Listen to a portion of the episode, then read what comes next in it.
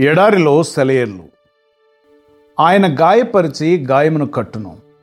ఆయన గాయము చేయను ఆయన చేతులే స్వస్థపరచును. యోబు గ్రంథము ఐదో అధ్యాయము పద్దెనిమిదో వచనం. భూకంపం మూలంగా గతంలో స్థానాలు తప్పిన కొండల్లో గుండా మనం వెళ్తే మనకు తెలుస్తుంది. అల్లకొల్లలో జరిగిపోయిన వెంటనే మనోజ్ఞమైన నెమ్మది అలముకుంటుందని.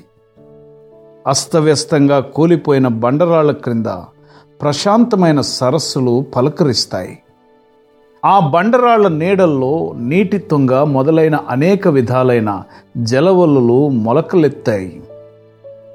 నాశనం జరిగిపోయిన తరువాత బాధాకరమైన జ్ఞాపకాల సమాధుల మీద వాతావరణం సరికొత్త రూపు దిద్దుకుంటుంది.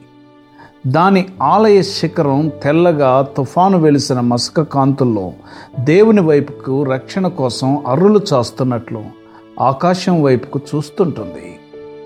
భూమి పునాదులు ఆయన చేతిలో ఉన్నాయి. పర్వతాల గాంభీర్యం ఆయనదే. భూకంపం కల్పించి ఆయన భూమిని దున్నాడు. లోతుగా నెర్రలు చేసి గాయపరిచాడు. నిద్రపోయే మైదానాలు ఉలిక్కిపడ్డాయి. కొండలు బండలు ఎగిరెగిరి పడ్డాయి. పర్వతాలకు తెలుసు దైవ రహస్యం అనాదిగా మదిలో దాచుకున్న సత్యం దేవుని శాంతి ఉంటుందని నిత్యం. ఇదే వాటి విశ్రాంతికి ఆధారం. అందాన్ని వాటికి కిరీటంగా పెట్టాడు. తన కృపకు అవే జన్మస్థానాలు. తన ఉదయాన్ని వాటిపై వెలిగించాడు. చేశాయి అవి సంధ్యాకాంతిలో స్నానాలు.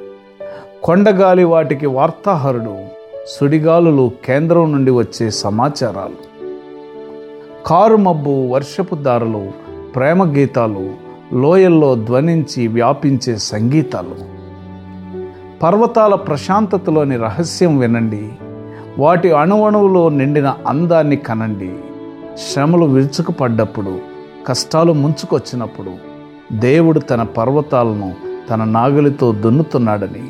కృపా సమృద్ధి బీజాలను విత్తనున్నాడని నిత్యమైన ఆయన శాంతిని తలచి తత్తరపాటును మానండి.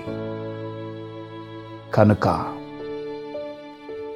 ఆయనే గాయపరిచి గాయమును కట్టేది కూడా ఆయనే. ఆయన గాయము చేయను ఆయన చేతులే స్వస్థపరచను.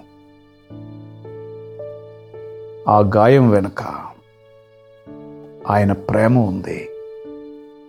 ఆయన చేతులే నిన్ను స్వస్థపరచాలని ఆశిస్తున్నాయి.